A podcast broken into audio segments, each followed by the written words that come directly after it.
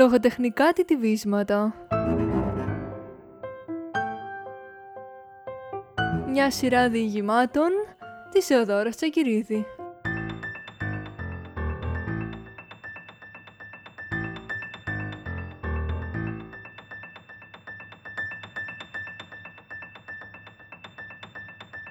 Επεισόδιο 9.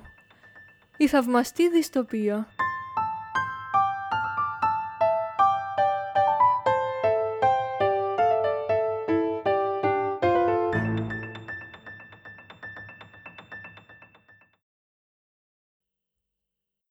Σαν πολίτες του σύγχρονου κόσμου, αγαπάμε να ακούμε για δυστοπίες.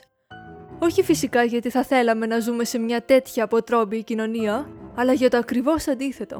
Για να ενημερωνόμαστε για τις εξελίξεις και να κρούουμε τον κόδωνα του κινδύνου σε όσους κλείνουν τα αυτιά τους ερμητικά και δεν πλάθουν μια μελλοντική εικόνα του κόσμου στο μυαλό τους. Έχουν ξοδευτεί άπειρες σελίδες, έχει χυθεί μελάνη που ίσως βάφει και ωκεανούς για να περιγραφούν κίνδυνοι που μάλλον δεν θα απειλήσουν ποτέ την ανθρωπότητα και το οικοσύστημα, όμως κάγιο να κινδυνολογούμε παρά να τρέχουμε και να μην φτάνουμε, ως παραλλαγή των παροιμιών που λέει και ο σοφός λαός.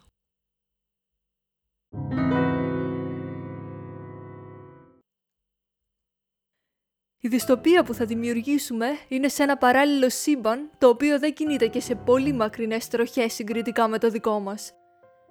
Οι ανθρώπινες ελευθερίες έχουν κουρελιαστεί και οι άνθρωποι, όσο και οι ανθρώπινες σχέσεις, πατάνε σε στέρεες σκοτρώνες, ναυαρχίδες του θεωρούμενου πολιτισμού τους. Όταν τα φώτα κλείνουν, ή μάλλον όταν ο ήλιος τερματίζει την αποστολή του για τη μέρα που τέλειωσε, δεν γίνεται κανένας απολογισμός σε αυτό το καλορυθμισμένο ρολόι. Όσοι έχουμε μάθει να υμνούμε την τελειότητα και την ακινησία, αυτή η πολιτεία μπορεί για μερικούς να φαντάζει ως το ιδανικό κατασκεύασμα. Δεν κουνιέται φύλλο γιατί έχει ξεριζωθεί κάθε φύτρα φαντασίας από τα μάτια των παιδιών, δεν πλημμυρίζουν με δάκρυα τα στόματα των παππούδων γιατί φοβούνται μήπως πνιγούν από αυτά που έχουν σφίξει τόσο δυνατά στο λαιμό τους. Και οι νεότεροι δεν έχουν πια δάκρυα, τα συναισθήματα εξολοθρεύτηκαν.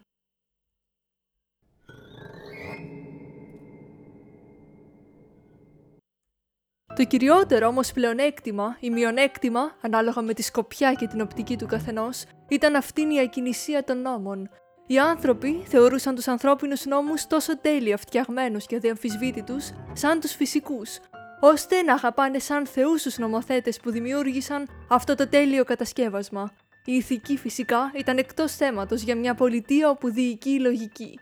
Η ηθική οδηγεί σε άσκοπες φιλοσοφίες και ηθικολογίες, μάθαιναν από το σχολείο. Και κανείς ως τα γεράματα δεν έβγαινε να αμφισβητήσει κάτι τόσο θεμελιώδες. Εξάλλου, όσο και αν επηρεάζεται η ζωή μας από αυτό, εμείς δεν μπαίνουμε σε χωράφια άλλων, έχουμε ένα στέρεο οικοδόμημα και στόχος της ζωής μας πρέπει να είναι η διατήρησή του στο ακέραιο ως δώρο στις επόμενες γενιές.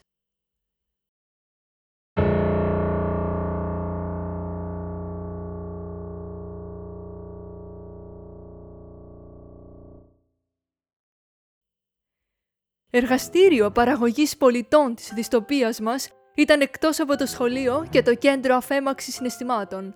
Εκεί έπρεπε να ξεριζωθεί κάθε συναίσθημα κατ' εμάς υγιές που να μετατρέψει τον πολίτη σε ένα παραγωγικό υπάκουο ρομπότ. Τα σανίδια έτριζαν, οι τοίχοι πονούσαν ακούγοντας τους ανθρώπους να χάνουν όλη την ευαισθησία, τη συμπόνια, το θυμό και την πίκρα. Από εκεί έβγαιναν ολοκαίνουργοι άνθρωποι χωρίς συνείδηση, αγαπώντας τον νομοθέτη που τους είχε προσφέρει την εμπειρία που θα άλλαζε ριζικά τη ζωή τους.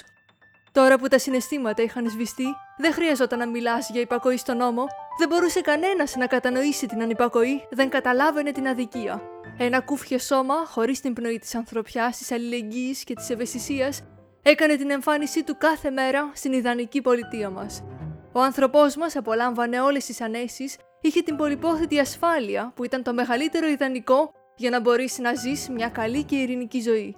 Τα χρώματα του ουρανού δεν χρωμάτιζαν τη ζωή του, το πράσινο στις λιγοστές οάσεις γης δεν συγκινούσε τον ιδανικό πολίτη που περνούσε όλη του τη ζωή περιστοιχισμένος από νεκρά, ξέπνοα αντικείμενα.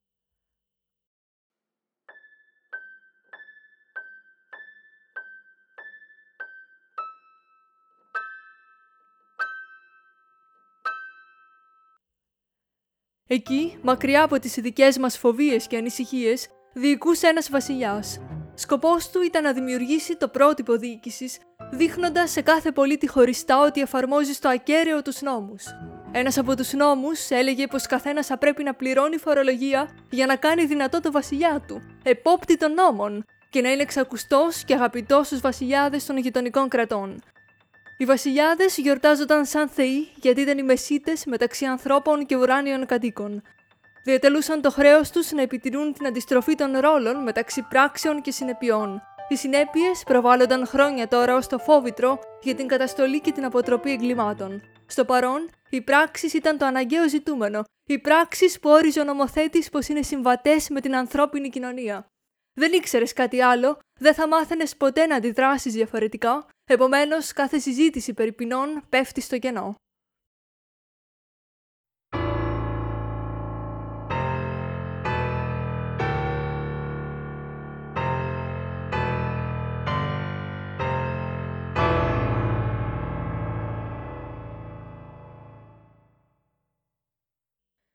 Θεμητά σε μας χαρακτηρίζονται ότι επιτρέπει η ηθική μας ανάλογα με τις αξίες που μεγαλώνουμε και συνεννοούμαστε μεταξύ μας να ορίζουμε ως καλό ή κακό. Θεμητά στη δυστοπία μας είναι ότι μαθαίνεις πως μπορεί να σου δώσει κύρος και να βελτιώσει τις συνθήκες διαβίωσης σε έναν φαύλο κύκλο που δεν τελειώνει μέχρι το θάνατο. Μπορείς να σπηλώσεις τον ανταγωνιστή σου δημιουργώντας ψεύτικες κατηγορίες. Μπορείς να κλέβεις και να θεωρείται πως φταίει το θύμα γιατί δεν φρόντισε να φυλάξει όπως έπρεπε τα κλοπημαία.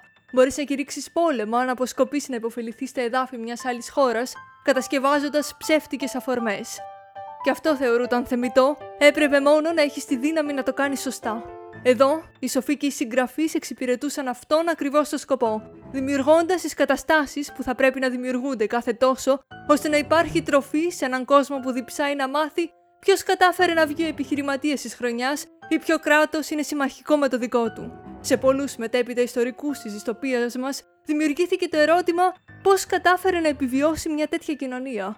Κι όμως, χωρίς συναισθήματα και ψυχρή λογική, φαίνεται πως για πολλά χρόνια δούλευαν τα μοντέλα που έκαναν τη δουλειά των ανθρώπων με τους τελευταίους να ακολουθούν. Μην ξεχνάμε και την πλήρη υπακοή κάθε πολίτη που δεν δημιουργούσε προβλήματα και έτσι απρόσκοπτα συνέχισε την πορεία της στο χρόνο, η πολιτεία που προολίγου κατασκευάσαμε.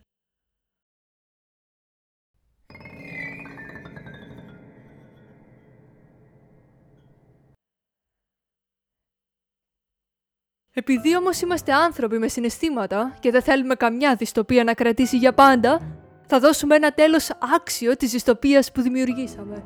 Τα συναισθήματά μας πετάνε, περιμένοντας την κατάλληλη στιγμή να ξεχυθούν στο άμυρο σώμα μας, σημαίνοντας την κάθαρση της ψυχής μετά την τραγωδία που κατασκευάσαμε προς κατανάλωση. Όσο τέλειος κι αν είναι ο μηχανισμός που δημιουργεί παντοδύναμους βασιλιάδες, είναι σίγουρο πως κάποια στιγμή ένα μικρό γραναζάκι θα χαλάσει, σημαίνοντας την καταστροφή του. Ένας μονάχα χρειάστηκε που δεν πέρασε από το ψευτοκαθαρτήριο συναισθημάτων αυτό το εργαστήριο παραγωγής πολιτών. Με το πάθος και τις συγκινήσεις του κατάλαβε την αναισθητοποίηση του κόσμου γύρω του και θέλησε να τον αλλάξει. Θέλησε να τον αλλάξει καταστρέφοντάς τον. Οι άνθρωποι σκοτώνονταν μεταξύ τους χωρίς καμία επίπτωση για τους δολοφόνους, γιατί δεν υπήρχε νόμος που να τιμωρεί δολοφονίες σε ανθρώπους που δεν ήξεραν πως μπορείς να σκοτώσεις. Ο οξυμένος ανταγωνισμός που υπέσκαπτε τόσα χρόνια η δυστοπία είχε κυριαρχήσει και σκότωνε. Κάποιοι λίγοι που γλίτωσαν διδάχθηκαν και πάλι τα συναισθήματα από τον μοναδικό που τα είχε διατηρήσει για να σπαρθούν ακέραια σε τόσες καρδιές και να γλιτώσει με αυτόν τον όμορφο τρόπο η ιστορία της δυστοπίας μας. Όσο για τις δυστοπίες που δεν τελειώνουν με όμορφο τρόπο, είναι στο χέρι μας να μάθουμε πώς θα σταματήσουν να παράγουν δυστοπικούς ανθρώπους που θα κινούν τη μηχανή στον αιώνα τον άπαντο.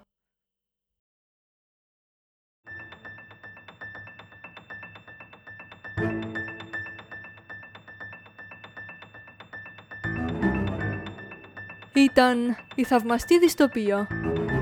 Ευχαριστώ για την ακρόαση.